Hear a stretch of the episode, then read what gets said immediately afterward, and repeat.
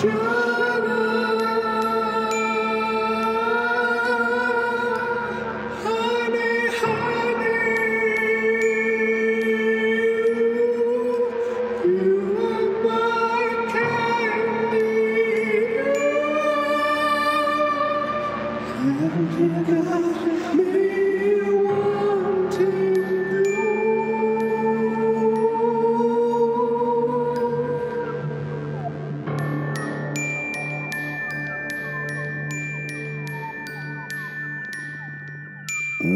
Welcome to Riverdale After Dark, a podcast about the CW's Riverdale. I'm Alex. I'm Justin. And we are back. Oh my gosh, it has been so long. Oh, yeah. It feels good. It Ugh, does. My attention good. span is just in the right spot for more Riverdale.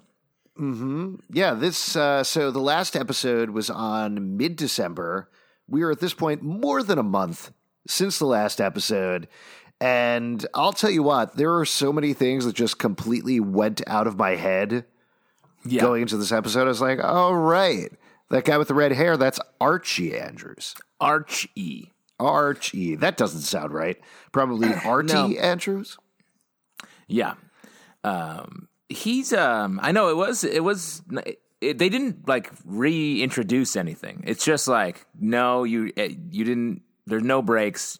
Deep yeah. dive right back into everything. It was kind of crazy, actually, after so much time. And we'll get into a recap uh, for this episode for those of you who have completely forgotten everything that's gone on uh, before we get into the episode proper. But they didn't have any previously on, which seemed crazy to me after almost a month and a half long break. That they were just like, nope, no time, got to dive into it. Too much stuff going on in the old town of Riverdale. This is basically a pilot. You can just dive in here and be mm-hmm. like, I get it. She's a high school student making rum. I'll tell you, I did actually have a weird experience watching this episode uh, because normally I'm able to, you know, we're able to watch them a little in advance because of screeners. They didn't send out screeners this time. So I was watching it live, but I first, my internet kept cutting in and out. So I was able to see a blip of like Betty being like, so, and then it would just cut out, and then Jughead would be like, "My novel," bleh. and that was it for about five minutes. And then I had to take a phone call in the middle, so I missed about ten or fifteen oh, minutes. Alex, I know, I know, I know. Uh, Dory, I did go back and I watched the whole thing today, but the thing that I thought was so funny is after I finished my phone call and I was like, okay, now back into Riverdale, and the feed was actually working. Was it was Archie getting out of jail? And I was ah. like, Yes, this makes perfect sense. This is exactly what cutting into the middle of an episode of River. I don't know what the context is. I don't know yeah, why. What did that scam get into now? and also, it could be anything from he uh, like saved a kitten uh, but got in trouble for it, or he murdered someone. Exactly. It was a perfect jumping back into Riverdale moment, uh, and I did watch it again uh, today to figure it out, but it was very weird because everything was jumbled in my head because I watched the last half hour, but I'd seen some scenes and kind of understood stuff. Anyway, get ready for a crazy recap that makes no sense for me, so that should be very exciting. Yeah. Uh, let's let's recap what's gone on so far, since there are a lot of things you need to know going into this episode. In real time, it's been about a month since the last episode of Riverdale, and when we left off, Jughead Jones had joined the secret Skull and Quill Society at his new home, Stonewall Prep. Uh, that includes teaming up with his rival, a preppy douchebag named Bret Weston Wallis. Uh, he also got hired to ghostwrite the Baxter Brothers novels, a series of books that are kind of Hardy Boys X uh, esque and Hardy Boys X. Hardy. Ooh. I like Hardy Boys Triple X personally. Yeah, no, very. That's Hardy men. Mm-hmm. Who? That's why I always say, "Do the Drew." You know what I'm talking about? Yep, yeah, I know. I know exactly what you're talking about. Great. Let's move on from there. Uh, he was hired to do that by Mr. Dupont who was his teacher at Stonewall, who he yelled at and insulted a lot. And I think it's important to remember that given everything that goes on in this episode. Yeah, I have a lot of opinions about Jughead's uh, state of mind this season because mm-hmm. it's very different. Yes, particularly this episode, and we'll get into that in a moment. Uh, meanwhile, Archie is playing football again, and he's also running a boxing gym slash community center with his old prison buddy, not prison from this episode, but the previous time he was in prison, named Munroe Moore, aka Mad Dog. Uh, also, at the end of the last episode, his uncle Frank, who he has never met before, showed up at the boxing gym. Over to Veronica, who's tried to gun for her father Hiram by making rum to challenge his rum business. However, she was barred from using her Abuelita's recipe. I nailed that Abuelita. Nope, I screwed it up. Grandma. Wow. Grandma. How did you blow it the second time around? I, I will be. This is going to sound like a joke. I screwed it up so badly on the last podcast. I have been practicing. Oh, I listened to it. I wasn't on that podcast, but I went back and I listened to it because it's perfect. I'm going to clip that and play it at your funeral and my funeral, or our double funeral, depending on how it goes down. Well, we'll see what happens by the end of this episode of this podcast. Uh, so, uh, yeah, she wasn't uh, able to use the rum recipe, so of course that is completely over and done with, and we'll never talk about that again. Uh, Betty Cooper is a reporter. She's dating Jughead, and she was rejected by Yale. Now you're caught up on Betty. Uh, crazy. Well, I mean, there's a lot more uh, going on, but that's not for this episode. I Right. guess. That that's kind of amazing, given the depth of stuff that's going on with Betty. That her stuff pretty simple this episode. Uh, on the other hand, you have Cheryl Blossom, uh, who is told by the school guidance counselor to deal with her mental health, and that in order to do that, they are bringing in a professional coach for the cheerleading squad. Something the principal of the school, Mr. Honey, agreed to, and Cheryl also agreed was a good idea. The last time we talked about that back in the in treatment episode. And last but not least, very important to know this uh, that by spring break, which we haven't reached yet, Jughead has seemingly been murdered by Betty, who thwacked him on the head with a rock while Archie and Veronica watched. And then Bret and Donna, who's another student at Stonewall, who's also in the Skull and Quill Society, saw her do it. And so everybody was arrested. There you go. That's what's going on on Riverdale. That's what you missed let's before actually before we jump into this episode, I want to get your bead on it, Justin. What, what was your general bead. thought of it? Yeah, your bead. I got you. Uh, Yeah. I oh, know and I should also what you mean mention that we got a bunch of uh, Twitter questions and theories and comments on the episode and the next one, so we'll get to those after the recap portion. Amazing. Um, I I thought it was great. Uh, I like I said, I think Jughead this season is a little off uh, to me, and I think I think I understand why. So I, I think it actually is a, maybe a justified choice. It's just he's so trusting uh, for pe- to people with people that he shouldn't. We know he shouldn't trust, and the Jughead from previous seasons, the paranoid Jughead, um, would not be trusting all these people, and he is. Um, but I think it, it, it may be justified in that he's in this new environment. He's a little bit out of his comfort zone, and he really wants to succeed there. So he's being a, he's got his blinders up like I- a horse. I agree with that. I think uh, you know there's several scenes in this episode where and I think Cole Sprouse is doing a great job of this in the show where he seems softer and younger when people are complimenting his writing or telling him he's doing a good job or buying him a computer. And it's not necessarily bribing him so much as telling him he's worth something yeah, for almost the first time in his life. It's a classic uh, good boy syndrome, which I think a lot of people in uh, creative fields have, where it's like, I just want someone to tell me I did a good job today.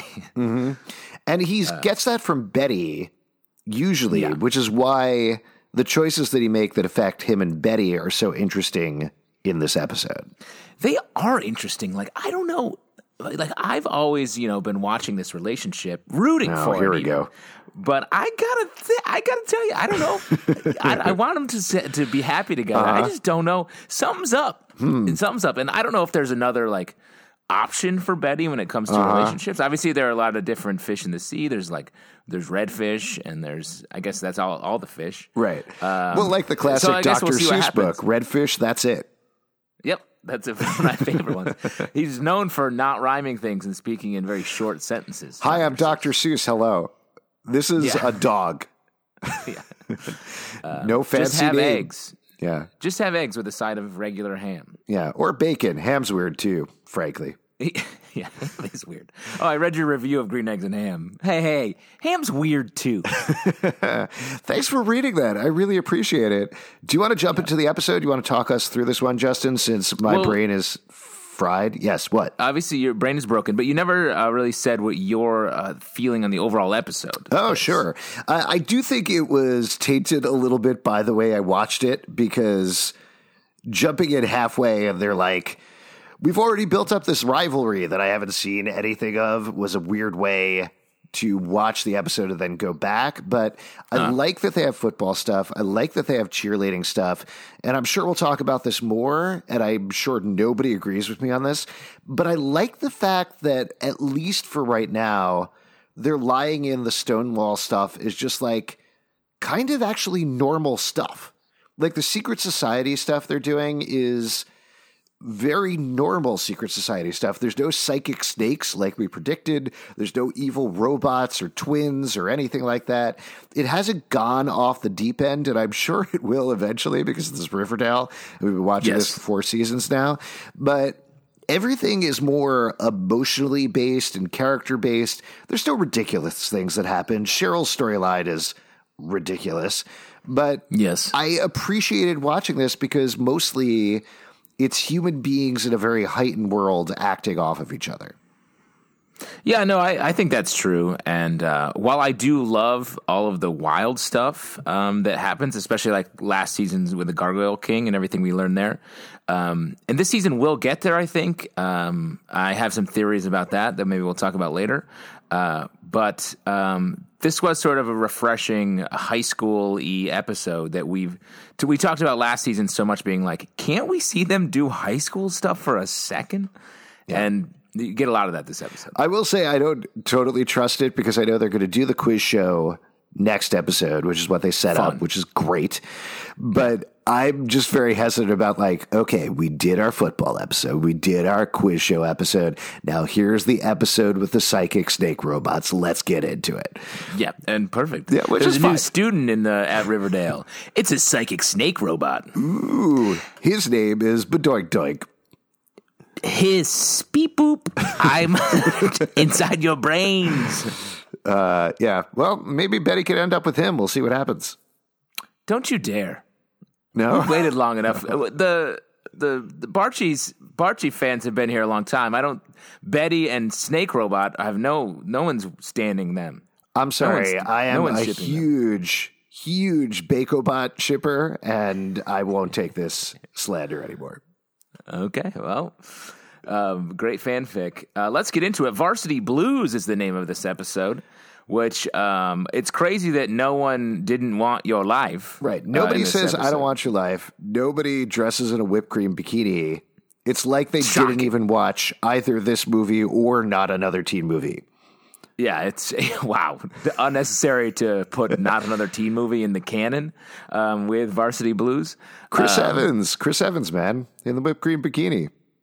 Yeah, fun. That's stuff. how he That's nailed- my. That's my Captain America. that's my Captain America. He showed off America's ass, dude. Yeah.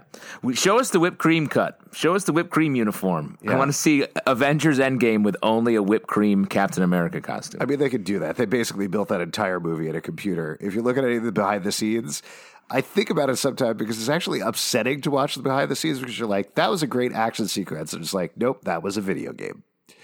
Yeah, yeah, exactly. Um, all right, uh, let's get into it. Um, so we get right into great recap, um, setting up everything in the episode uh, by Jughead giving, telling us that Munroe's the star of the football team because he's obviously in his early thirties, Right. Uh, it's Spirit Week, set up the Stonewall's the big rivalry for the big game.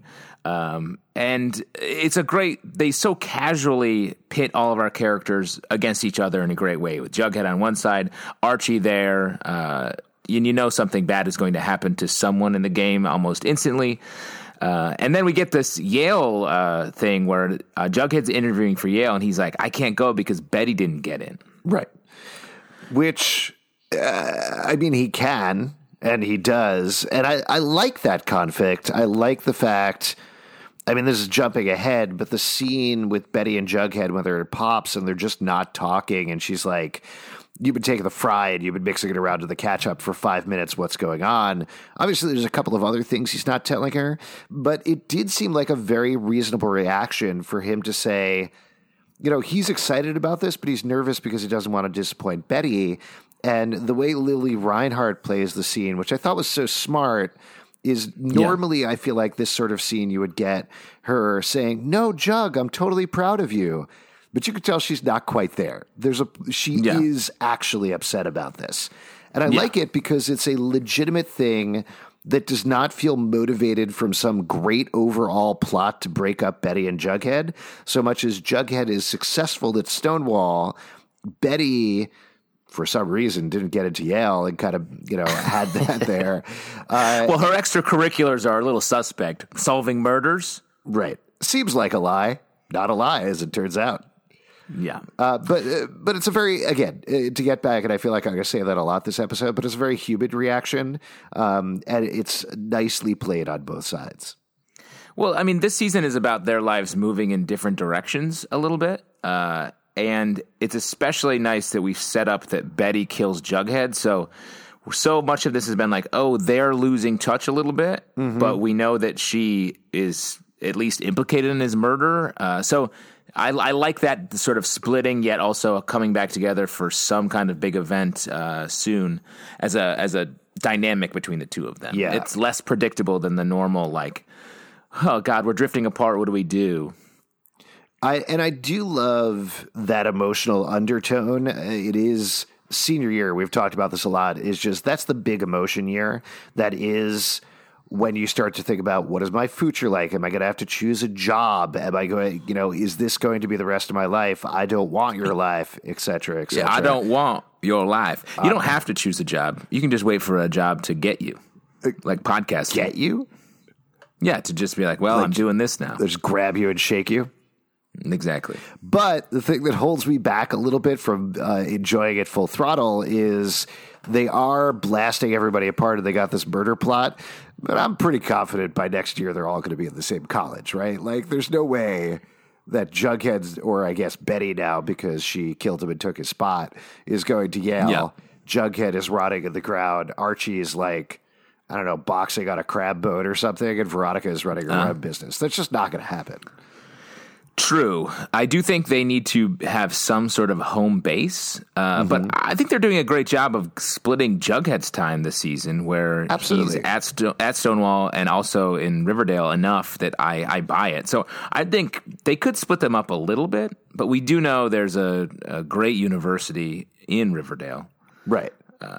there's an Ivy like- League university. There's a community college. They probably have something in between as well.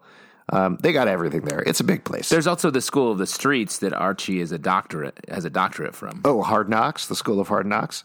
Indeed. He could probably graduate and go to the University of Hard Knocks. Yeah, yeah, exactly. uh, professor of Hard Knocks. Um, so moving forward in the episode, uh, we have this scene where uh, where Mr. Dupont uh, talks to Jughead about his Yale thing, and this is what I was talking about earlier. Like, there's no reason he should be trusting Mr. Dupont. Mr. Right. Dupont hates him, Yeah. as we learned, and has been feigning uh, these things. And Jughead, at several points in this episode, is is clearly being set up for something horrible. The scene later where um, uh, the uh, Skull and Quill scene where they're telling their deepest, darkest secrets. I think uh, Donna and Bret were just trolling him to get him to admit an actual dark secret, which he naively does, that they will eventually use against him. And it's just, I'm so surprised by him being so trusting and and naive. I got to tell you, they are lulling me as well. And this is the same thing that we had.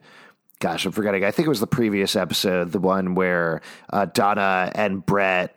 Um, oh, I- maybe it was two episodes back. The one where Donna and Bret uh, set up. Um, oh my gosh, what's his name? Uh, Mr. Chipping. Uh, Yeah. they set up Mr. Chipping, or it seemed like they set up Mr. Chipping, but the way that Sean Depner and Sarah Desjardins are playing it is really straightforward and earnest, I think. Like, he's a douche, but he just kind of seems like a douche. Like, it doesn't feel like there's another layer there. And same thing with Donna. It sort of to me feels like they're preppies, they're assholes, but they are what they are. And I think he, I think that's very smart. It's sort of like the '80s archetypes from movies, like John Hughes movies. It's like you don't challenge, you don't question like, oh, that guy's just a douchey rich guy because we've seen that trope. But really, I think they're going to end up being um, really bad, sort of like the way, like a Scream in the movie Scream, when you Mm-hmm. had these two villains that are revealed at the end. I think they're going to end up being. Hey, I have. don't spoil Scream. I haven't watched it yet. Oh, really? I was going to watch it right after this. Oh, I'm so sorry. There's two Um, killers. Yeah. Okay, well, I hope Um, none of them are Skeet Ulrich. I was going to watch it because he plays FP on Riverdale, and I love his job there. So, very excited to check him out in this movie. Yeah, you're gonna really love his role. He plays a um, hard gang a gang leader who's also the local cop. Oh, okay, that's right in his wheelhouse. yeah, exactly. Classic ski. yeah, So yeah, uh, I just surprised at the way Jughead is, portrayed, and it it makes it sort of makes sense that he um, quote unquote dies because he has changed so much and sort of fallen from his uh, logical grace from last. Season. Well, and he also is betraying his friends here. You know, he eventually comes back, and I think if you look at the arc of the episode, he is tempted by the Stonewall folks. Not in a temptation way. Like I, again, it feels like they are just being doing their thing. Like, of course we're going to buy you a fancy laptop. Of course we're going to get you into Yale. Of course we're going to do all these things and sucker you in and make you part of our society. Uh, but by the end of the episode, he does come back to Betty and to the Riverdale side of things, and it still kind of works out for him, which is, of course, where I think the rug is going to be pulled out. Um, but if I, and we'll see, but I think to your point over the arc of the season, yes, of course, there's going to be some sort of knife to the gut at some point. Yeah. Um, but one relationship that is going well is Man Monica, Reggie, and uh, Veronica in That was full a effect. big surprise. yeah. that they're working together on stuff. First, taste in rum, then uh, key in cars. Well, I mean, the whole that, that scene to me is so funny where it's like, hey, Veronica, you want to get your dad back? I have one idea. It's the same idea I got my dad back with. Let's wreck his car. I kind of loved Reggie in this episode because Reggie's He's great. He's great. Like drink the rum. He's like, oh, this is great. I just had three shots of rum. Well, back to football practice, I guess. Then the second know. thing he does is like Betty, who's the investigative reporter. Interviewing the three football players for her story. I know we're jumping all over the place here, but interviewing the three football players for her story from Riverdale. It's Archie, who she knows it could be like, I will go next door and ask you some questions. Uh, Mad Dog and Reggie. And Reggie's like, you know what? You should look into this thing from Stonewall. Go do that. See you later. Yeah. How did Well, it, I I love it in that but he starts that with the ultimate soundbite. He's like, you know what, Betty? Stonewall sucks, and it's just such a funny like, hey, thank you, great quote, Yeah. uh, useful. And then, yeah, his great plan to get back at Hiram is like, meet me out of the, meet me, I was about to say lobby, meet me out of the parking lot in at halftime. And they just key his car. And Hiram loves it, though. Hiram's like, well played. Yeah, I know. Well, they do pour rum in a gas tank, which would you know ruin the car. Yes, here's So they- here's where that was the point where I knew this episode of Riverdale was showing restraint because a typical episode of Riverdale, you shove a thing of rum in the gas tank, Hiram walks up, the car explodes. Yes, uh, I definitely I agree with that. I thought that for a hot sec, but I was like, probably extreme for a uh, mid afternoon football game to light his car on fire in a parking lot. Yeah, Um, but that's Reggie for you. He'll he'll escalate. Um, and I honestly like Reggie and Veronica. I think are a good couple. I like them together. I they are clearly making strides at the very least in this episode to correct from where Veronica has been in the first half of the season. I mean, not even first half, first eight episodes of the season, where we've talked about this quite a bit. She's been isolated. She's been focused on her family. Granted, she spends a total of, I think, three seconds with Archie in this entire episode, but Yeah. seeing her actually hang out and do stuff with Reggie, even if it was brief, uh, clearly we're going forward. We're seeing some stuff with Cheryl, which is a fun pairing as well. I've been mentioning this, and we've all been mentioning this for a while, but the mix up the pairings. It doesn't have to be Betty and Jughead all the time. It doesn't have to be Veronica and Archie all the time. You have all these great characters. It's more fun to see them play off of each other. And for Veronica in particular, it feels like they're making an effort to do that. Yeah. Uh, Because I agree with you. She seems like in a totally different show for so many episodes. So it's nice that they're the first connections are coming back here. Uh, while we're touching on it, do we want to keep going with Veronica's storyline just because it's Sure. pretty brief? Uh, so, if I remember correctly, the right order, she is making Luna brand rum. And she has, even though she's not allowed to use her grandma's, whatever the other word is, recipe for rum, she's doing it anyway, right? Uh, yes, but she added a little ingredient called cardamom and changed up the whole game, dude. Who is making this rum? That is my big question out of Veronica's storyline because she has labels, she has boxes, she has dozens, if not hundreds, of bottles of rum. She has restaurateurs are coming in to buy her rum. I don't know where they're coming from, uh, even though there's a lot of restaurants, I'm sure, in Riverdale. Yes, we've what seen is- many of them. What is going on? Is she doing this by hand all herself? I mean, uh, that's I. If you asked her, I think so, but I don't know how she has the time to run a rum uh, still um, and make the alcohol, unless she truly is taking her father's rum and dropping a couple of cardamom leaves in there and being like, "Look at this! This is a great fucking spice." See, I could Put it on the shelves. because I don't know if you remember, but she's a teenager. So Yes. I think I think that's probably what happens.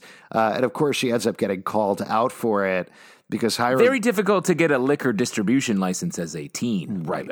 Yes. Uh, but you know what? Hey, maybe she'll get one of those uh, MacArthur Genius grants or get uh, Hmm. a focus on the Marvel's Hero Project on uh, Disney Plus that focuses on teens with really powerful ideas that change the Oh. world, like Veronica Wow, Luna. real, real plug right there. Yeah. Check it out on Disney Plus right now. I didn't work on it. I don't know. Real Disney head over there. I love it. Have you seen Lady and the Tramp, the live action version? No, Very funny. I've recently watched the animated version a lot, though. Oh yeah, you should actually So, uh, watch. Uh, total tangent, but you should watch the live action version. Uh, the scene where the dogs eat spaghetti is hilarious because it's even the dogs. Like the chef is played by F. Murray Abraham, and he's going up to the dogs. He's like, "Ah, these dogs, they're on a date. Oh, you got to serve them the best spaghetti and meatballs in the house." And the dogs are looking at each other like, "What the fuck is going on here?" Well, watching the scene in the original movie, it's crazy. Yeah. Those the dogs go up and the chefs shut down whatever they're doing and serve a very elaborate dinner, and then he comes out and plays the accordion to try to get the dogs to like kiss. I guess. so it's it's truly the ravings of a lunatic. It's it's slightly possible, and I'm just going to throw this out there that the chef from Lady of the Tramp is actually a character on Riverdale. Yeah, it's very well could be true. Uh, I also got to say, just in general, we're getting way off topic, but when they on Disney Plus, you finish watching animated Lady and the Tramp, and they're like, "Would you like to watch live action Lady and the Tramp?" I was like, "I would like to watch nothing less than live action Lady and the Tramp." They do the same thing. We watched Aladdin recently with the kids, and they were like, "Just finished Aladdin. Here's three other Aladdins you could watch." It's like, no, I, like, I, no, I have other things. up. I have other things I want to do with my day. I want the opposite of Aladdin, like the Aristocats. Aristocats is the opposite of Aladdin. Oh, because Aladdin. cats tear up carpets and Aladdin rides on a carpet. Yeah. yeah, that's exactly right. The carpet connection is what I was making. Yes, they do the same thing. Uh, never mind. We don't need to talk about this. Let's go on. Veronica, though, uh, Hiram calls her out. Is like, no, you can't use this recipe. Uh, Of course you can. Here's a injunction uh, against you. Also, Yeah. why can't Cease we be partners? And I like this move a lot. It doesn't track with what was going on in the guidance counselor episode and the in treatment episode because almost nothing tracks with that episode. But I like that move of Hiram being like, You told me to go straight. I am going straight. Partner with me. And there's a moment where Veronica falters. And Yeah. I like that too. Like she absolutely shouldn't because they'll fall back at their old bad habits. But it truly does feel like Hiram has changed. It feels like Veronica is sensing that. And then ultimately, she's like, nope, fuck it. I'm going to not blow up his car, but put a Molotov cocktail in there. Just see what happens. Yeah, she's really set the stage for the car to be put on fire. Yes. Um, and then uh, we get sort of the the move to bring Veronica back into the fold. She tries uh, Maple uh, for the first time, seemingly, um, which seems crazy since that's literally the blood of Riverdale. Yes. And you're forgetting the fact that it's not just maple syrup on pancakes or anything like that. It's a maple snow cone that Cheryl Yeah. happens to have and says, Do you want to lick it? And hands it to her. And that later, she's like, "Hey, Cheryl, do you remember that snow cone I licked?" And it's like, what a weird way to say that. There's so many Remember other ways that I could licked? happen. I love the taste of that stuff I licked. it was Hmm, What maple. was that? What was that sweet ice? Yeah, I just landed here from my home planet of Logitopia. Well, I'll tell you what, that maple syrup unfortunately tastes like money. And Veronica and Cheryl are in bubba business. And I want Um, to make fun of that, except for the fact that maple rum sounds delicious. It sounds good, and those two in business is going to be wild. Yes, they are going to tear shit up. I hope the one thing that I'm worried about, because she already got barely anything to do this episode, is that that's going to shove Toni even farther to the side of things. Yeah. But hopefully they'll Toni- continue to mix it up. Like I know she's in the quiz show next episode. What, what were you saying? I interrupted. I was going to say Toni feels like almost like a lost cause. Like I love the way they're portraying their relationship, uh, but the, Toni's just never even she barely speaks. Ninety percent of her lines are made up of the, of the word "babe" at this point. Yeah. That's pretty much it. Babe, TT, babe, TT. Yeah, babe, and she's TT. great. I know she just got married, so she's very busy. She was probably planning a wedding. They gave her a little bit of a break. Uh, but Vanessa Morgan is great. Toni is great. Give her her own plot lines. Yes, agreed. Her and Kevin really need a rejuve. Oh, Kevin was this so good in this episode. Yes, great. What did he do? Uh, he sat next to Betty and cheered. Uh, yeah, I think he was maybe that was the only time, and he didn't even really. We didn't hear from him Right. at all. Ah, more Kevin, more Toni. Again, you have this big ensemble. Use them, mix them up with each other, have a little fun. Let's quickly talk about uh, Cheryl's uh, plot. Sure. uh, while we're on it, And when you Uh, say quickly, you mean uh, spend the next two hours analyzing it? Yes, we got to get to the core here because yeah, you're right. This a lot of the this episode flies directly into the in treatment. Uh, no one's learning their lessons from that episode. No, not at all. And Cheryl is back as head cheerleader, as her HBIC. And uh, I believe it starts off with almost immediately uh, Principal Honey is like, hey, we're going to get you a coach, Yeah, Miss Appleyard Miss Appleyard. uh, makes sense. Yes. Um, and she's just a no nonsense cheer uh, cheer squad leader. I uh, cheer- did love her pointing out, she was like, we are not going to do dances to pop songs. That is not what cheering is. Let's do some cheering instead. I was like, that's hundred percent wrong. Isn't isn't right? Wait, who's in to, who's into cheerleading for the cheers? No, I know, but like what they do on Riverdale is not cheering. Like it's not actually cheering. They're doing covers of songs. They're a cover band, and that's fine. It's fun. And that's what Riverdale They're a, is. they're a cover cheer. They don't. There's no mute playing Right. music. They also pick up routines with no practice, which is nice. And I think that's the main problem that's going on here is Miss Appleyard is like, instead of deciding you're going to go to prison and then do a choreographed number, we actually have to do some practice in the middle. They're like, what the fuck? What a buzzkill. Yeah, total. bullshit. Um, and that's why we have Miss Appleyard say to Cheryl, "You need to go to the gym." And Cheryl has a great comeback line: "My body is perfection, you crone." Great. Perfect. Which, uh, Perfect line. Really good. Yeah. amazing. The whole scene was great. I love the fa- idea that Cheryl now brings enormous baskets, like uh, Red Riding Hood baskets of muffins to the adults Yeah. that she wants to make good and make peace with. She did the same thing with Mr. Honey before leaving him a beehive. Here she brings a basket of muffins to Miss Appleyard, who's like, Stop making muffins. what are you doing? Yeah. I don't want them. Uh, it's I don't want your muffins. it's also There it is. And again, I understand we are watching a TV show called Riverdale that we have been watching for a while, and I understand how the rules work, which is that there are no rules. Everybody does whatever they want all the time. But it is crazy like that Cheryl was like, I took an active beehive and stuck it on the principal's desk, and now I'm going to lock my new cheerleading coach in her office while we go rogue. It's clearly me. And we do a dance routine on the field, and nobody stops us, and there are no repercussions whatsoever. I mean, I can't tell what you actually think, but I loved that. Yeah. I, I thought because Miss Appleyard can't cheat her way out of a fucking locked door. I'll tell you that much. Ooh. And uh, wow, and she out for is like, Appleyard. yeah, yeah, she's she's done. She's out. I honestly don't know where her plot line's going this season. Uh, we'll never see. Miss Appleyard has been one of my favorite characters for a very long time, and I'm excited to see her mix it up with Toni in the future. Uh, indeed. Um, I, then she, I love how Cheryl walks out and is like, "I took care of Miss Appleyard." I feel like the rest of the River Vixens were like, "You killed her, didn't you?" She's murdered. 100%. Well, because she doesn't walk out, she doesn't walk out and say, "I took care of Miss Appleyard. Let's do this cheer." She says, "Listen up, bitches," which Yeah. is so strong, like so Well, over the, the top. sc- a lot of those Vixens scabbed on her. They crossed the picket line. They scabbed on her, but they were terrified of her at the same time. Like Miss Appleyard basically threatened them with uh, saying, "If you go rogue, if you don't listen to me, you're off the cheerleading squad." Which again, a reasonable thing for a cheerleading coach to do. I haven't watched the new hit show Cheer on Netflix, but I'm sure the Navarro Cheer Squad would agree with me on this. wow. Yeah.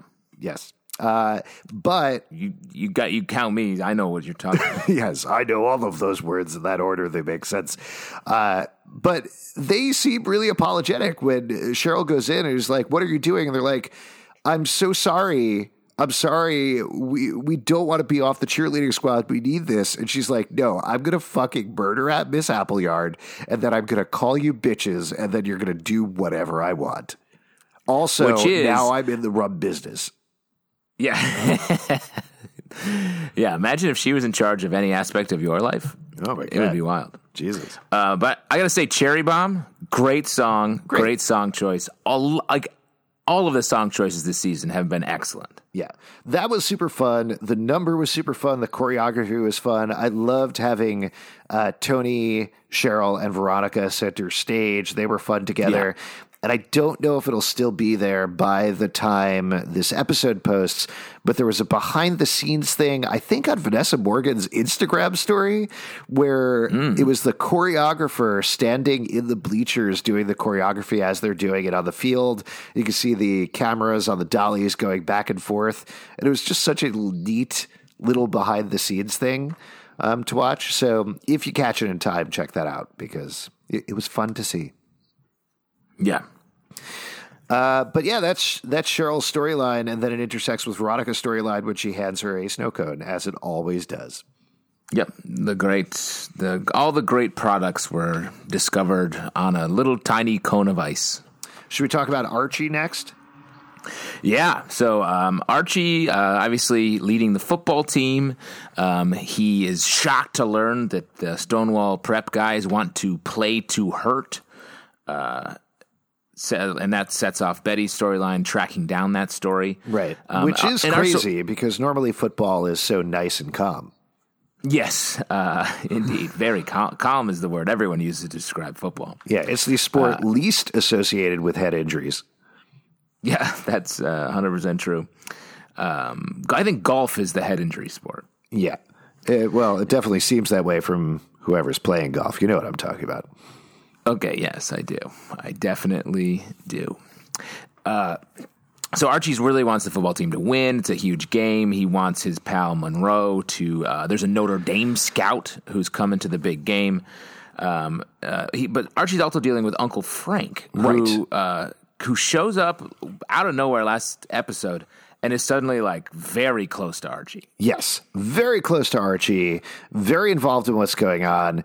Except, and I do want to point this out, and this is definitely jumping further in the storyline, but so he sees him at the boxing gym. Uh, Uncle Frank he's uh, Archie is like, you know what? You could stay here. Maybe you could work at Andrew's construction or something like that. Uh, and says, you know what? Why don't we come back and we'll talk to my mom about it. And very fun scene with Mary Andrews being like, do not trust this guy. He's going to run away at a moment's notice. He sucks. Yeah. He's the worst. Yeah, he's Uncle Frank's giving off um, a lot of uh, very big Bradley Cooper in A Star Is Born energy, um, where he seems like charming but also like a mess. Yeah, I, I haven't seen that one either. So just uh, you spoiled for that for me. I was going to watch that after Scream. Wow, great double feature. Uh, I mean, I won't spoil the end of that movie, but it's no fun. But a star gets born, right? Yes, exactly. It really switches over to become a um, astronomy documentary at the end, which is beautiful. Oh, that sounds very nice. Uh, what do you What do you think? What do you think about Uncle Frank so far? Like, other than the plot stuff, how are you feeling about the actor? How are you feeling about the character coming in? I mean, I think uh, he seems like a bad. Uh, he's not a good influence. Um, he uh, has that energy like a lot of brothers of characters that come in later. I'm talking about um, Mr. Belding's brother on Saved by the Bell, Of course, who seemed that was fun. my first thought as well. Yep, yep. Who seems fun, but actually lets everybody down when he doesn't take them whitewater rafting um, after he promised them. And I would invite anyone to challenge me on naming cold any plot from any episode of Saved by the Bell because they're in my brain. They're my That brain. is very impressive. I like the actor a lot. I think he's really good, and he great eyes. uh, he definitely brings. I was worried that they were going to be like, and here is our replacement for Fred Andrews. And that's maybe what they're heading towards, possibly. But he seems like he's a very different character. He, I saw people point this out on Twitter, and I think this is pretty accurate. But he seems to be giving off kind of FP season one vibes a little bit more, um, which I like. He's like a heartless uh, Fred Andrews. Like he seems very much like ends justify the means. Um, Fred Andrews. So, which is not the whole thing about Fred Andrews was his his heart and being able to just be there for everyone. And this guy is like literally the opposite. I mean, he's his go to excuse is he was on a crab boat, Right. Which is. A, a bad excuse for missing stuff. I've used it many times. Not a great and people excuse. stop buying it very quickly. Also, he doesn't seem to have much of a memory because he meets Archie in his boxing gym, which is where he finds him. He talks to Archie in the boxing gym. Later on, he's boxing in the boxing gym, but they have a conversation midway through at Pops where Archie says, You know, I'm kind of doing a bunch of things. I'm doing football, I'm doing boxing. And Uncle Frank is like, You box? it's like, You literally. Whoa! What? In the box? Where do you do that? Where does that happen? Wow, got him. I mean, granted, that's followed up with one of the best lines of the episode, which is Archie says, Yeah, one time I boxed a bear. which is like, that's not exactly what happened, Archie. You're kind of revising history there.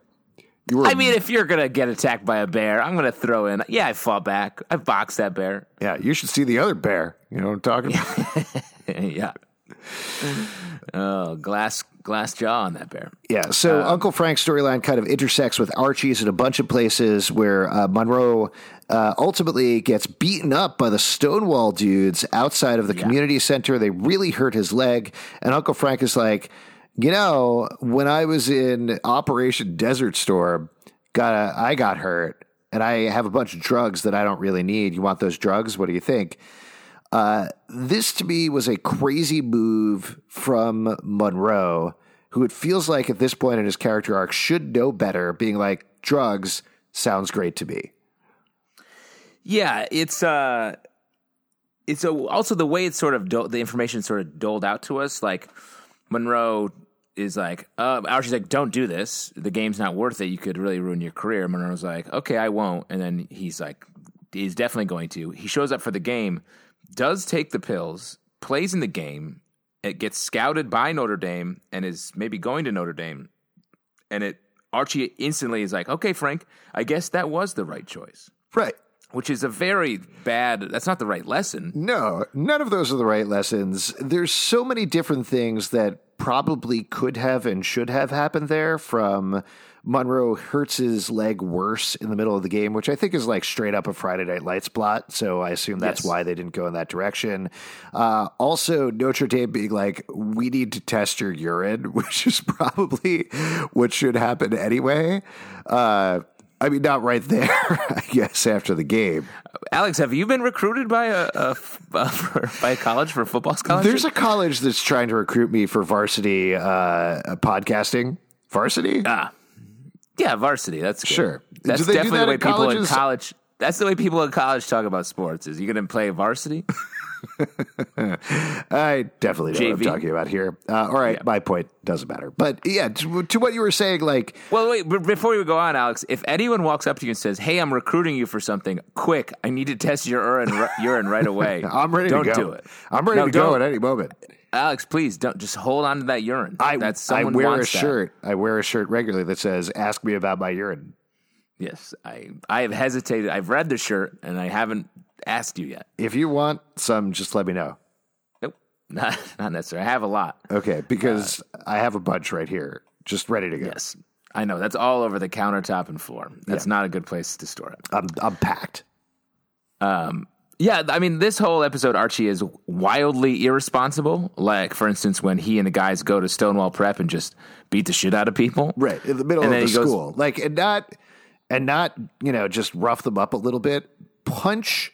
They punch uh, Bret so hard, blood is gushing out of his mouth, just like absolutely even- gushing.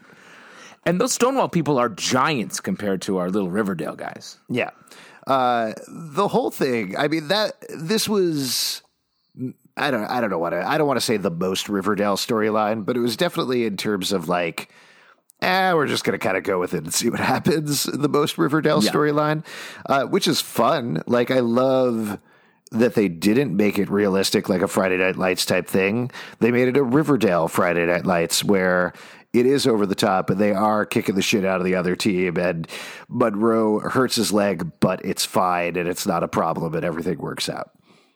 I, yeah, I thought we were going to get a little bit more of the game in the episode because um, the score is only seven to six at the end, which I was like, Yeah. oh, come on, no one else, no other scoring. I did like them realizing they need to get a football announcer in there and clearly having somebody in the writers room be like, oh crap, I'll just record this on my Zoom over here real quick. Be like, Yeah. well, it's the third quarter and they're about to win and it's the third down and here we go. Yeah, Whatever that was. That Easy was way my- to set it up. Yeah. going for the two point conversion at that moment was was a risky play. I don't know who's calling the plays for uh, the Bulldogs, but dicey. Archie. It's Archie. Mr. Yeah. Risk himself. and then they lost. that they lost. Uh, but that's okay because they won the ideological war. That's what it sort of felt like, where they were like, well, we lost the game, but morals wise, we won, except for the fact that they used drugs and beat up the other team. Yeah, definitely. I, like I don't know. I I guess Frank was like, you played your hearts out out there, but I mean that's there's no real lesson taken from losing the game. It's all about uh, Munroe's drug choice. Yeah. Uh, let's jump over to, you want to jump over to Betty before we get to Jughead? Um, yes. Though they kind of intersect. Yeah, I feel like we can do them both um, at the same time. Uh, Jughead's dealing with all of his Stonewall stuff. Betty's trying to track down the story about Stonewall to crack open their um, aggressive football choices. Um, we already talked about Jughead coming clean to Betty about Yale. Um, again, there's some cracks in the Bughead uh, veneer.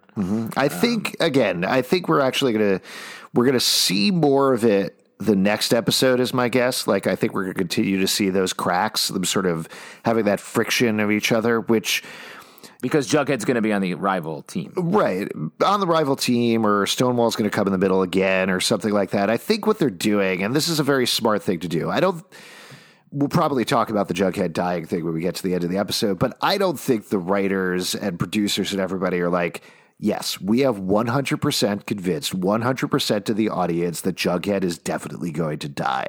I don't think they're in that position, but they're putting in the work to get us to that point where you could reasonably think something happened with Betty and Jughead where Betty tangerined out or whatever's going on with her to kill him. And to do that, you do need to create that friction there, and that's why that's happening. Though I think once we get past that point, we're going to see what's really going on. Well, I love that they folded in Bret um, into this whole experience. So now he's a player. So that sort of is like, oh wait, if he saw, like we know he wouldn't be in uh, conspiring with them. So it they keep adding elements that make it harder to have it be like a simple yes or no thing, mm-hmm. which I think is very smart as well. Yeah. Uh, so back to Betty's storyline, Bughead yes. storyline. Uh, Betty's um, talking about talking to all these injured players as we talked about, and I think um, you want to talk about your uh, Sabrina crossover? Yeah, we should talk about that. So she t- uh, talks to three players from other high schools who have been victimized by the Stonewall kids. Uh, there's one from Seaside High, uh, which we've seen some Seaside a little bit. There's one from Centerville, and there's one from Baxter High, which is uh, Greendale over in Chilling Adventures of Sabrina.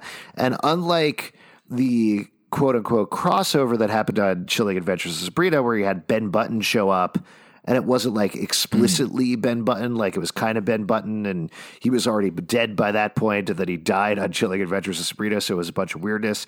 Here, this is uh, Billy Marlin, who is the jock who terrorized Theo a little bit, and specifically yes. when Theo was transitioning, was very mean to him over on Chilling Adventures of Sabrina, and was ultimately read the riot act by Aunt Hilda, so now is nice to Theo, uh, and that's straight up like obviously Betty doesn't call him Billy or anything like that, but that's that character. It's the same actor. He's wearing the Baxter High uh, uh, jacket and clothing and everything, so it's definitely him, which is neat. I love. Yeah, I love those subtle, the subtle crossover elements in this show. Very in both in both shows. Technically, I love the way they do it.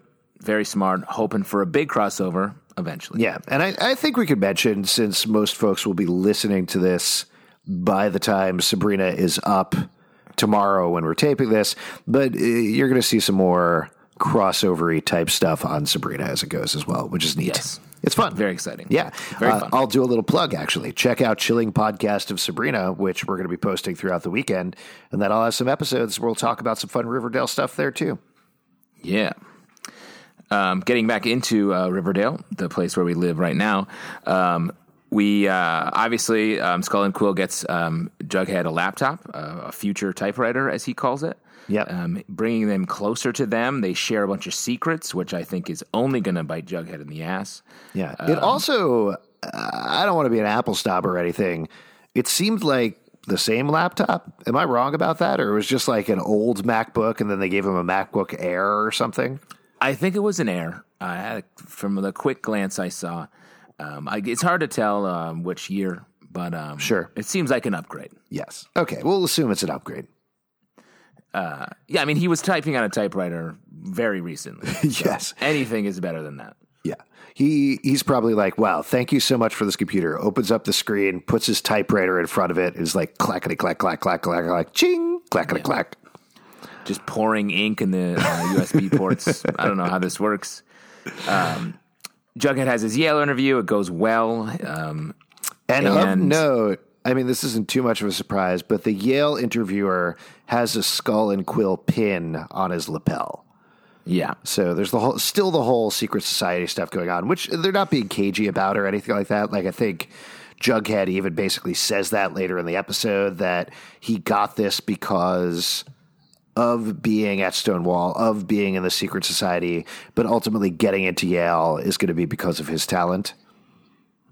Yes, and I think he's being naive there because I think in the end we're going to find out that this is all some weird way to get Jughead off the board for them mm-hmm. to not cause trouble because of what he knows about all the little backstory about the Stonewall and the connection to the uh, it, the children's books. It's like I always say: if you want to get somebody off the board, send them to Yale. Yes, exactly. That's like when your parents drop off your favorite childhood pet when it gets really old. They say, mm-hmm. "Oh yeah, we took um, socks and dropped her off at Yale." Yeah, I mean, honestly, I hope they killed Jughead because ugh, going to Yale, no thanks. Yeah, that's what everybody says. Yeah, as ugh. he's getting conked by the rock from Betty, he's probably like, "Thank you." Yeah, yeah. Don't have to go to Yale. Uh, bury me at Vassar. uh, so then we get to this um, fun uh, Betty and Veronica uh, caper. Um, that uh, where she, Betty to get more information about her uh, story to crack open the the shady policies of the Stonewall football team. She says Veronica in in disguise as Monica, She the sends blonde Monica. Veronica in disguise as Monica Posh, which I think we could all agree is not a great disguise.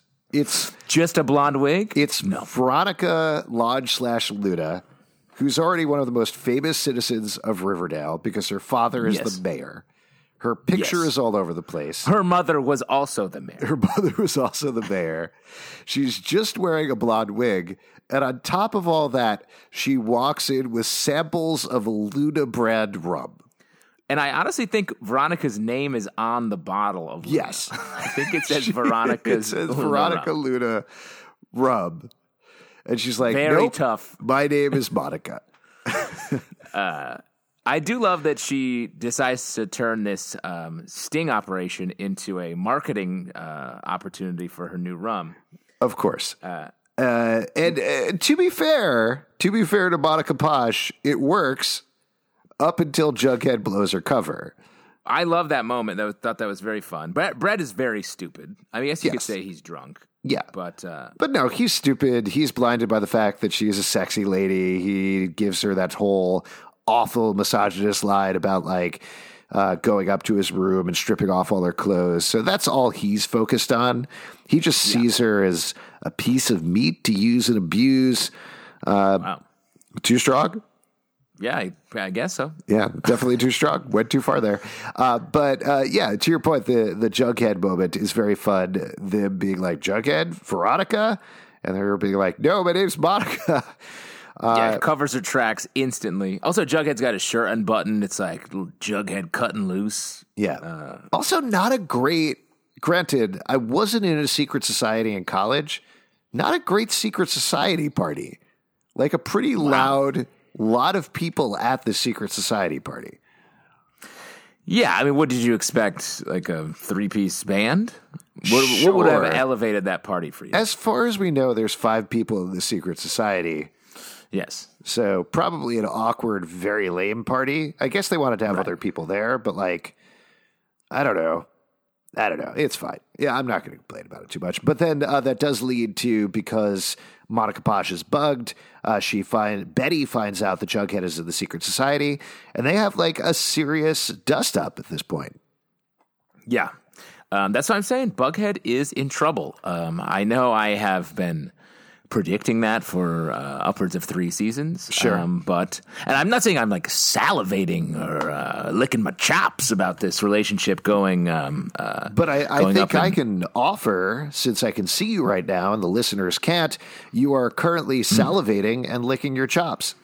But that's uh, just a coincidence. I have a very delicious steak just off camera that I'm going to eat uh, because that's a celebratory dinner because Bughead is ending. Ooh, I don't think so. I don't know. Other than him dying, I don't think it's ending.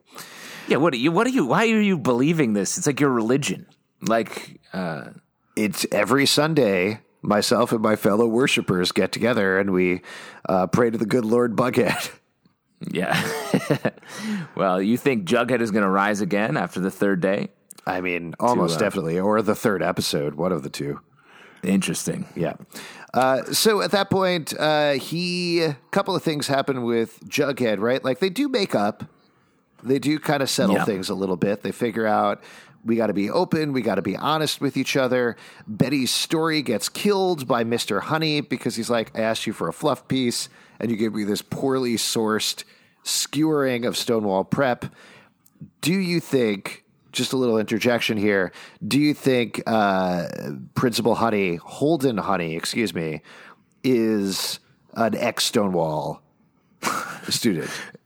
It would be impossible that he is not working for Stonewall. Right. Stonewall. Other than the fact There's that he's no like, way. I want to take them down at the quiz show at the end of the episode. That was the only thing that gave me doubt. But even that, I was like, this is a plan. Come on. Yeah, he's definitely a Stonewall plant.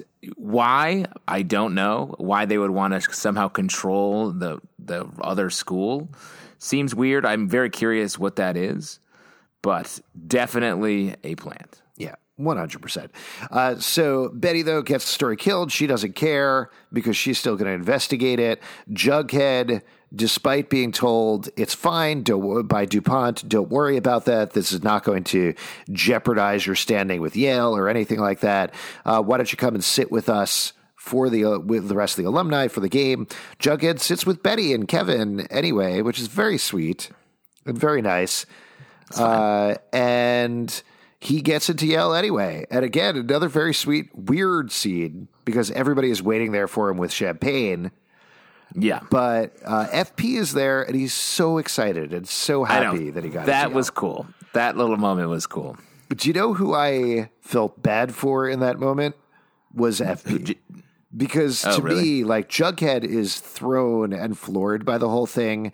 The Stonewall people are kind of doing their creepy Stonewall thing, but then FP is like, first Jones man going to college. This is amazing. I love this. And he's so happy. And that was the point where it's like, oh, he's going to be so gutted when all of this goes absolutely wrong. It made me feel so bad. Yeah.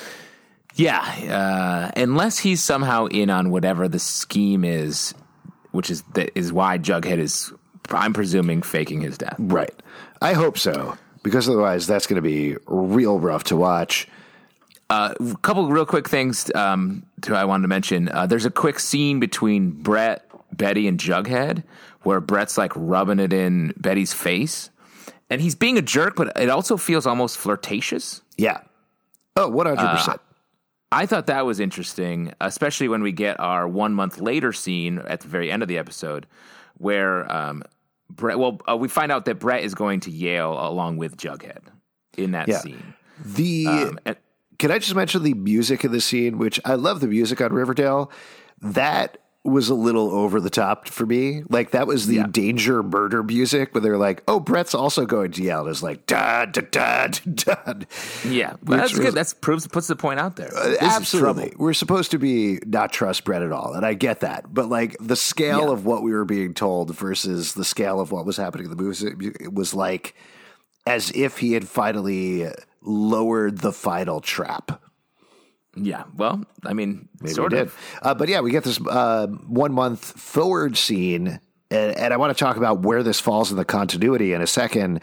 Uh, but Betty is putting, taking apart Jughead's room. She's putting the pictures away in a box. And Bret comes in and is like, Well, I guess what you got, what you wanted. Jughead's Ponytail. not ponytail. Jughead's not going to Yale, and you are. And Yeah. I don't think that's how that works. No, college is a one in, one out Oh, policy. okay. It, well, it's the sort of thing like uh, if if your boyfriend gets murdered and you're implicated for it, and you were rejected by the university, you automatically get in and get a spot. Exactly. That's how it works. You can pass off your college spot to anybody a weird cousin, uh, a stranger you just met. Just pass it along on the street. Where do you think this falls in the continuity? Because I was a little confused about that. Because what we know so far is that, as far as we've seen, Jughead gets hit with a rock, seemingly by Betty. They burn all of their clothes. They set up some sort of search through the woods, saying, Oh, where's Jughead? Where's Jughead? They find his body. FP and Betty identify the body. Yes, it is in fact Jughead, and he's dead. Bret and Donna implicate Jughead and Archie and Veronica because they saw them. FP arrests them at school, and then Bret and Donna identify them on the police lineup. Where does this fall in there? Like in think the after. After? Yeah, I think it's all moving forward in time. Okay. So clearly they um, got out of jail at some point and got got past the murder rap then. I mean, I don't. I think they. Yeah, I don't think they're past the murder rap. I feel like maybe this is uh, a little break, dealing in the middle of dealing with all of that. Sure. But I don't think I don't think we're jumping around in time too much at the end there. Okay. Well, we should know soon enough. I think there's a episode. Co- excuse me. The 14th episode is called "How to Get Away with Murder," which really feels like that's going to be the one that's going to fill in all these gaps. I would think so because that's their goal. Yes. getting away with it. Right. And that's also the exact plot every season of How to Get Away with Murder is they flash forward to something and then they loop back to it over time. Well, there you go. Yes, uh, but uh, and they'll do that in a similar way to how this episode, Varsity Blues, was exactly like the movie Varsity Blues. Hundred percent, no doubt about that. yeah, I don't want your life. Uh, before we get to some Twitter questions, was there anything else you wanted to mention about the episode? Uh, well, I want to talk overarching um, sort of what's going on because uh, we have the other dangling plots. Um, we have uh, Betty's um, sort of suppressed her dark personality um, through uh, some sort of hypnosis. Um, not maybe not going well. We've got the tapes that have been sort of getting closer and weirder around Riverdale. Oh yeah, uh, I forgot got, about those Char- tapes. Don't forget the tapes. We got Charles who's lurking around. Chic um, up to no good. Um, I'm curious to see how they're going to tie together the um, sort of Charles Chic side of it with Stonewall, but I bet they will. And I bet what's happening is they're going to find out that those tapes have um, hidden hypnotic suggestions in them. Ooh, ooh, I like that. And, and that is because people watch them because for a long period of time because they want to see why someone's recording their house. Mm-hmm. So they look and don't look away. And I think that's why uh, that's how they're buried hypnotic suggestions, and we're going to see that that is going to slowly drive the town mad. I like that a lot, and I'll throw something out at you. I know I'm kind of in the tank for them already, but I would like if one part of the twist is that Bret and Donna are not in on it that it's mm. DuPont and maybe Mr. Honey or whatever this the old school Stonewall people are running this hypnotic suggestion thing. Mm. And for what end, I don't know, but I I would love the idea. I was thinking about this actually quite a bit over the break. If they finally do get like a legit villain team up, which is something we didn't quite get the last season that I wanted to happen. We even got that tease where Hiram, I think it was in season two, was like, here's my Legion of Doom. And then we yeah. never really got that. Like, I yeah. hope we get that this season because that would be so much fun and it would create so much danger for everybody. And it would give a legit reason for Jughead to be like, I got to fake my death. We got to do an insane plan to get out of this and break up yeah. this. So we'll see. But I like yeah. that idea. The, the, I like that idea with the tapes that's yeah, that's what I think. Uh, let's get into some questions as we wrap up here. Uh, Sarah, without an H, on Twitter says, "Burning questions: When did Archie move back home from his community center? Since when do high school football championships happen a month before spring break? Is Bret Weston Wallis falling for Jughead? Ooh, it's a new type of bughead. Oh, I like that. yeah." Uh, well, let's too. work through, through these. Uh, did Archie did Archie move back home? I don't. I don't know. Right. I don't think so. I think he was just visiting. If anything, he was like, well, I'm not going to move back home, but Uncle Frank's going to move back home. Honestly, I feel like Archie just falls asleep wherever he's tired, like an animal, like a dog. Yeah, he just lays down. He's like, "This is fine." Yeah. Um, so he he lives everywhere. The the world is his oyster. Uh, since when yeah. do high school football championships have it a month before spring break? Did they give any explanation of that? I don't think so. No, not at all. I mean, it's hard to tell what season it is at any point. Like, technically, it should be winter of some sort here. Right.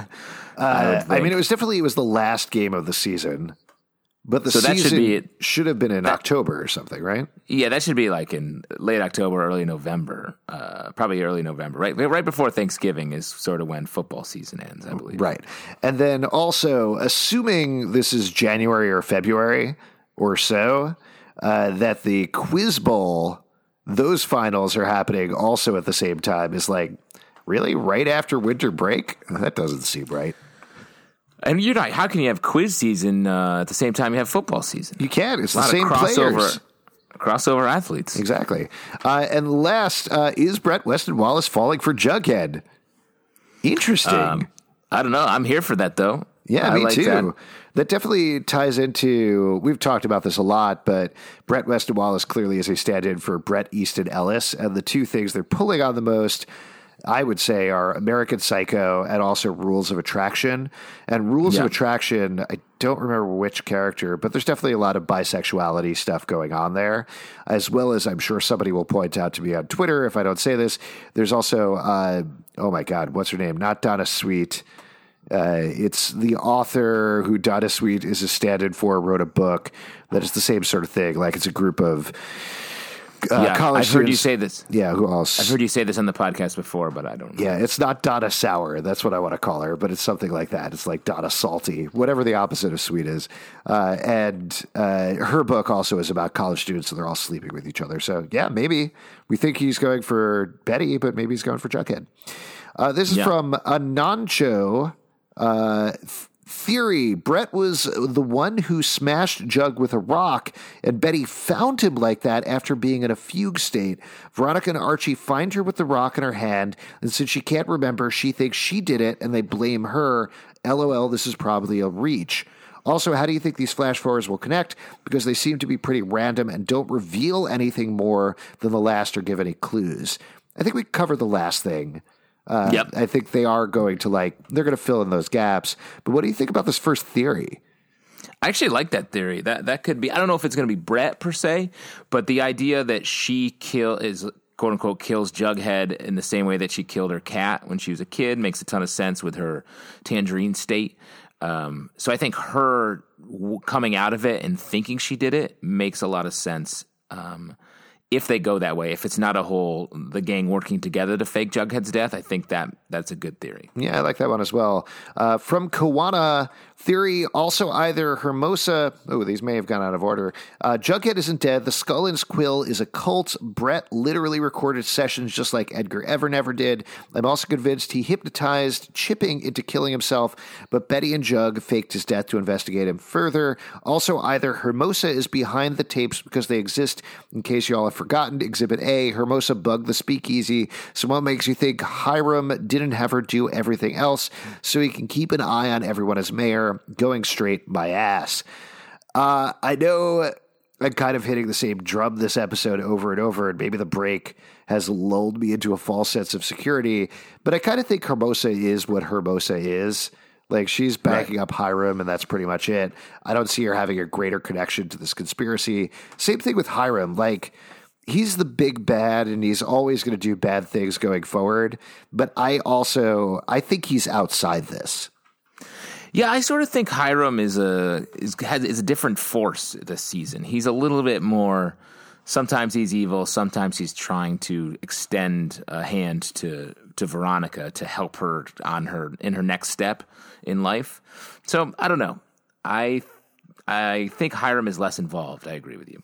Uh, let's go over to Leonza Hunt. I feel like we're missing a huge part of Bret's backstory and why he's wrapped up in the Stonewall stuff. I have a feeling it might have something to do with his father, legacy to similar how to Jughead is tied in.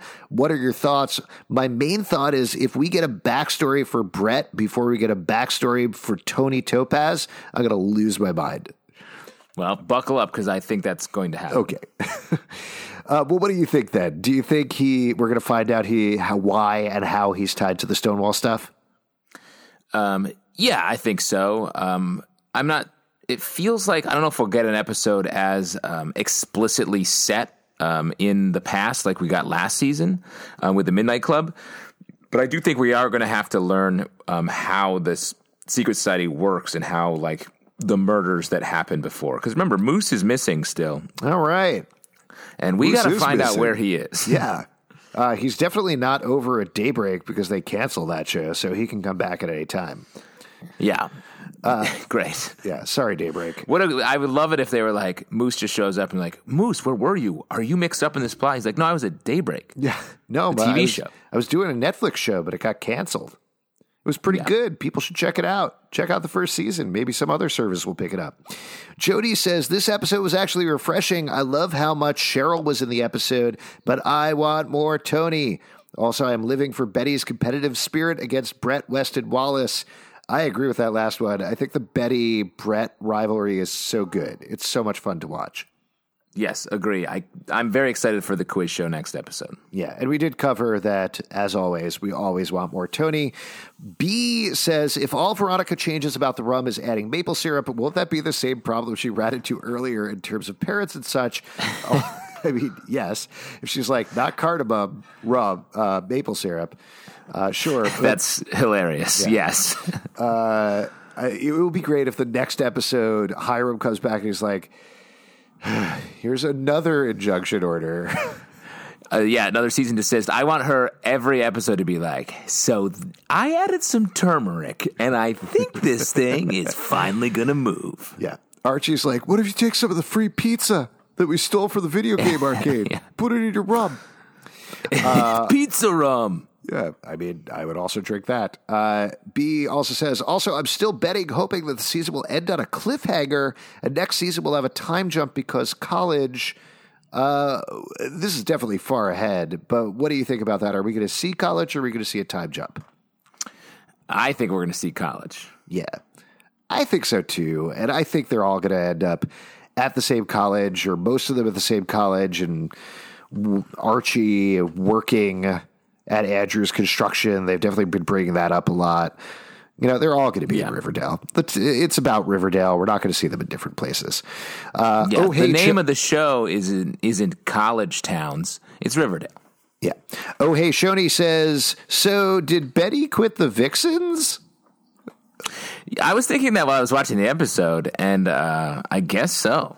Yeah, I guess so. Also, it's very confusing who is and isn't signed up for the Vixens, but they don't need to practice their routines. That's the important thing to mention.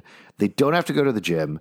They don't have to practice. They don't have to work on them. They just show up and do a carefully choreographed routine, and that's fine. Yeah, that's fine. A couple of other quick ones here as we wrap up. Uh, Nelson says, Sometimes I get the vibe that Bret Weston Wallis is loosely based on Patrick Bateman, of course, from American Psycho, Bret Easton Ellis. In this episode, Betty refers to him as Psycho, and he often gives people uh, fake shit eating grin, much like Bateman. What do you guys think? I'd say, I think yes. Yes, definitely. And I think we're gonna like this little secret session. I think I said this earlier. I think we're gonna find out that was all bullshit. Yeah. Two last ones. Oh, you know, we didn't really actually talk about the Donna self harm thing at all, or any of the secrets in there. That that was maybe a little much. I thought. That's why I feel like we're gonna find out that they're neither of those were real and that they mm-hmm. were d- as bait for Jughead because they felt so extreme. Yeah. But I mean, I- I, I guess we'll see. Yeah, we'll definitely see there. I think. I don't know. A, a lot of this is going to be in the execution across the board, and particularly when it comes to the Donna Sweet stuff, something we've discussed before is either end of those rape allegations are very iffy. The thing that happened with uh, Mister Chipping a couple of episodes back, and if they're going to do the same thing with like if it's fake self harm, that falls on a weird place as well. That's not particularly great for the show, but I'm willing Yeah. to kind of hold out hope and follow them and see where they go. Yeah, agreed.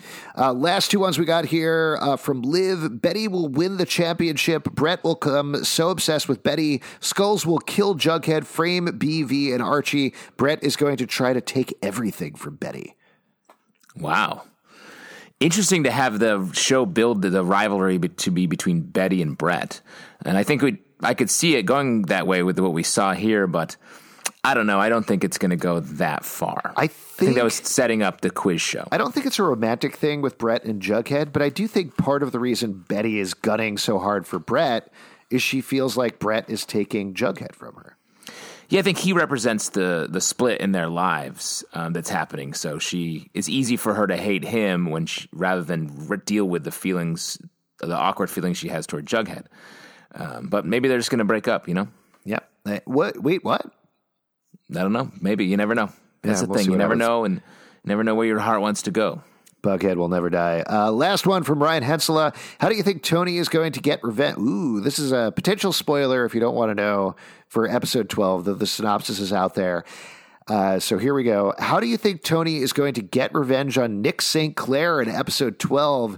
Do you think we will get more Choni scenes in the second half of the season? Also, do you think Toni will get more lines in the second half of the season? And do you think Choni will get their own spin off series? To the last one, I'm going to say probably not. Probably not. Uh, but it would just be Cheryl talking the whole time. Yeah, it's called Cheryl and the Babe. uh, the Nick St. Clair thing, though. So uh, we were talking a little bit about is are Toni and Kevin ever going to get anything to do?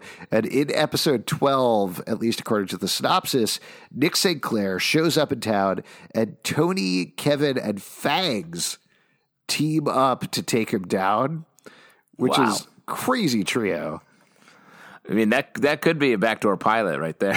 Yeah, I mean, I've I, I've said repeatedly whatever we talked about Nick St. Clair, I'd never need to see him again because that, like, let's just leave. Let's not make the attempted rapist into like ooh fun recurring villain, even though the actor is great. But Yeah. uh, it'll be nice to see the three of them kick the shit out of him. That'll be fun. yeah, let's see it. Yeah. Uh, do you think we'll get more Choni scenes in the second half of the season, and do you think Toni will get more lines in the second half of the season? Well, she can't get less. Right. She can't get fewer. Yes. So yeah, I do think we'll get. Uh, hopefully, we'll get a little more from Toni in the second half of the season, and I do think yes, uh, as far as has been teased by some of the writers, we will be getting more Choni things coming down the road. Great. Choni Show Pass. All right, there we go. Before we wrap up here, who was the MVP of the episode for you, Justin? Wow. so many people to choose from. Um, I'm going to give it up for uh, Reggie. I loved Reggie in this episode. Every time he was on uh, on screen, I thought was funny or weird or interesting. And truly, it killed me when he was like, I got a way to get revenge. You want to get your dad? You got to get his car and mess it up. Later. I'm gonna go with Cheryl. I don't necessarily agree with everything she did, but she was so big. You're just in the can for her. I am in the can for her. Also, everything that happened was just so big and ridiculous and over the top. Madelaine Petsch's delivery on a bunch of these lines made me laugh out loud. There was nothing on the salmon gobbling the eyes level necessarily, but lots of good stuff there. Yeah. And uh, the dance number was fun. It was good. It was well Cherry bomb. choreographed, and she nailed it. Cherry bomb. If you'd like to support our show, patreon.com slash comic book club. Also do a live show every Tuesday night at 7 p.m. at the People's Improv Theater Loft in New York. Come on by. We will chat with you about Riverdale. Socially, you can follow us on Twitter, Riverdale Dark, Instagram, Riverdale After, and on Facebook, Riverdale After Dark. Uh, iTunes, Android, Spotify, Stitcher, or the app of your choice. Uh, you can subscribe basically anywhere. If on iTunes, please do comment. Leave us a comment there. Those help us a lot. Comicbookclublive.com for this podcast and more. And we'll see you after dark. Barchi is rising. Oh my God.